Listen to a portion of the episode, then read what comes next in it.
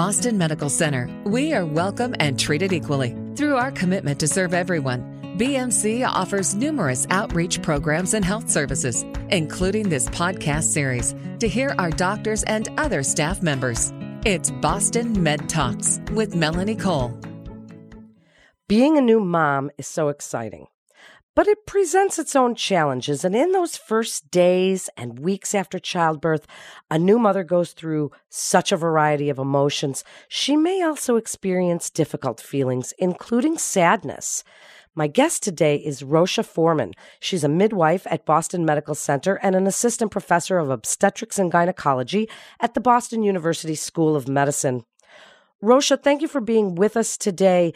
I remember a lot of those feelings right after I had my first child, and it's such a wonderful time. But some women, it's a little tougher than others. Tell us a little bit about postpartum mood disorders and how prevalent they are. Yes. Well, it's a pleasure to be here. Um, women feel lots of different things after giving birth, and some of them are totally normal, and then some of them um, do go into what we call postpartum mood disorders. So, the first thing that sometimes happens to women, more than 50% of women, is postpartum blues. And this is sort of what people experience the first one to two weeks after birth when you have this enormous hormone shift. Um, and women feel really strong emotions, extreme happiness, um, and can be really tired and tearful and sad as well. Um, I like to say to women sometimes, you know, you might find yourself crying for no reason or crying at commercials, and this is actually a totally normal part of the transition to motherhood. However, if these feelings of sadness or not feeling like yourself last longer than two to four weeks, we start worrying that it's postpartum depression. And postpartum depression happens in around 10 to 20 percent of women.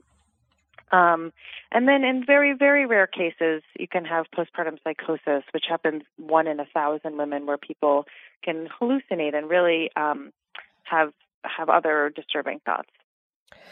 Wow. And it really is a prevalent problem. And thank you for describing the difference between the baby blues and actual postpartum. So, who is at risk for postpartum depression? Is there a screening tool? And I mean, is it hormone related? Do we know why it even happens? Yeah, those are great questions. Um, so everybody's at risk for postpartum depression because it can happen to one in ten, one in ten or two in ten women. So that's a lot.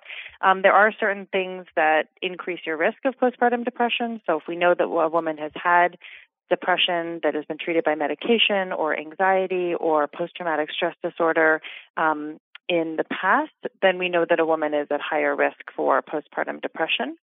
Um, you know, there's lots of theories about why postpartum depression happens, um, and it's certainly related to this big hormonal shift, and different things can trigger trigger the feelings of depression. So, how do we know?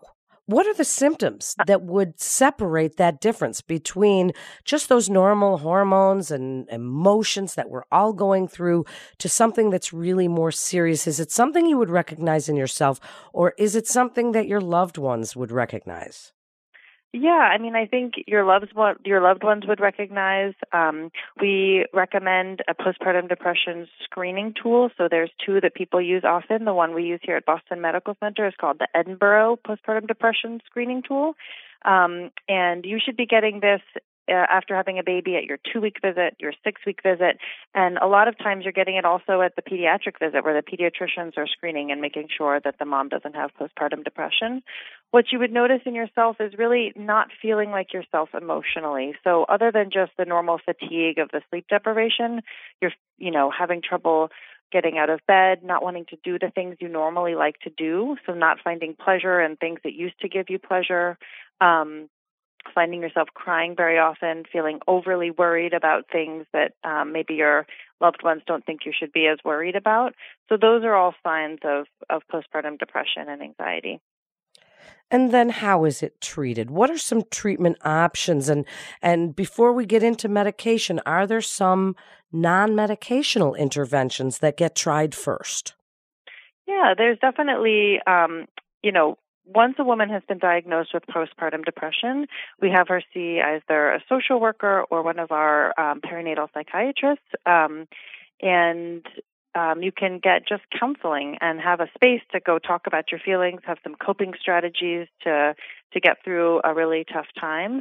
Um, the evidence shows that you know treatment is most effective when there's a very small amount of medication or a less than small amount of medication and counseling together. Um, so when you start medication, we start at a very very small dose um, and try that for a couple weeks, and then may slowly increase the dose. Um, but support groups can help. Um, you know, going to therapy can help.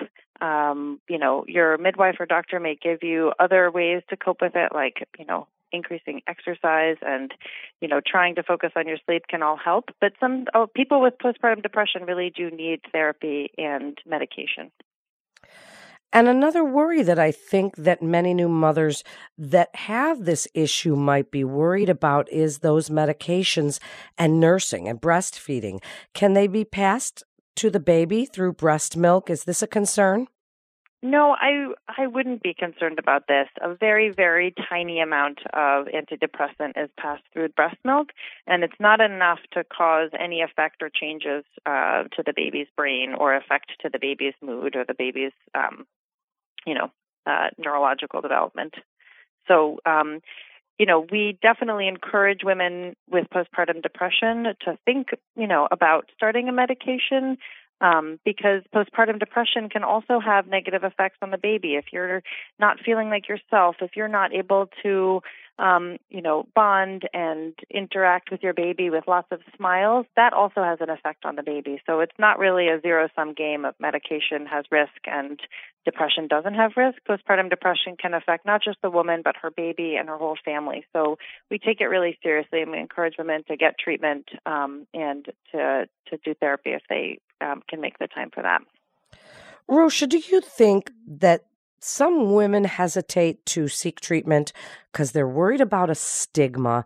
What do you want friends and family to know about offering help and support, helping with the baby and the laundry and uh, it's so overwhelming it can it can really send women into a tizzy.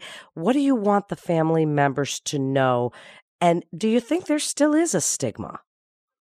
Um, when I discharge a new family from the hospital, the advice that I give is um, for the first two weeks, your only job is to feed yourself and to feed your baby. I encourage women to stay in their pajamas because if you start putting on your regular clothes, people are going to expect you to go about your activities of normal living, like getting up and cooking and doing laundry and doing all those household tasks. But if you stay in your pajamas, then people recognize this is really a time for rest and for bonding and for just being a new family with, and, and welcoming that new baby. I think that the rest of, you know, if you know, women have different levels of support in their lives, and some women aren't don't have that support from family or friends. But you know, I encourage women to ask for help. Um, ask, you know, people want to help when you have a new baby. They want to come over. They want to meet that baby. So I say, you know, if if you if someone wants to come visit and and meet that baby then ask them to do something like a load of dishes or put in a load of laundry because people want to help they just don't always know the way. So if you can encourage them to you know help with all those you know household tasks that can that can be great. And yes i'm sure there's a stigma and that's why we um you know make it a routine to screen women every time she presents to care after um after having a baby. So um, it is very normal to have postpartum depression. Again, that statistic of one or two in ten women, that's that's a really high percentage. And so lots of women have postpartum depression. And I definitely believe that the more we talk about it, the more women talk to each other, um, the less of a stigma there will be around postpartum depression and the faster women will, you know, feel comfortable seeking help. I'm so glad you said that. And it is something that could be concerning when family members might discount it and say, oh, you know, it's just normal hormones. You'll get over it. And so I'm glad that you pointed out that it's really important and that screening tool. So then, as we wrap up, I would like you to give your best advice for what women can do to take better care of themselves as they're a new mother at the same time, and what support is available to help cope with this through Boston Medical Center. So, you know, I I think women can definitely take care of themselves, but if someone does start having postpartum depression, I just want to point out that it is nothing that the woman did wrong. This is um, this is a disease that happens to a lot of moms after having a baby. Um, so the best thing you can do is to recognize it and to acknowledge that you really aren't feeling like your normal self and you know you're not finding as much joy as you used to find in the things you normally like to do. And then to go to your midwife your doctor, your nurse practitioner, and and be very honest about how you're feeling. Because at Boston Medical Center, we have um, a fantastic social worker in our OBGYN clinic. There's social workers in the family medicine clinics, um, and we have a wonderful um, perinatal psychiatry service with um, specialists that can prescribe medicine and can also just prescribe counseling. So at BMC, if you share with your provider that you're not feeling um, well emotionally, there are lots of people that you can meet with that day of your appointment to get help. Uh, my best advice is to, you know, acknowledge how you're feeling, um, to, um, you know, try to get as much sleep as you can, to ask for help from all different people, even people you're not you're used to asking for help, um, you know, so that they can hold the baby while you take a little bit of a nap. Um, but if you're really not feeling well emotionally, to definitely share that with your provider because there's lots of stuff we can do to help. Thank you so much, Rosha. It's really important information for women and the people that love them to hear because it can be such an exciting time, but it also can be quite overwhelming. Thank you for sharing your expertise today. This is Boston Med Talks with Boston Medical Center. For more information on postpartum depression, you can go to bmc.org slash OBGYN. That's bmc.org slash OBGYN. I'm Melanie Cole.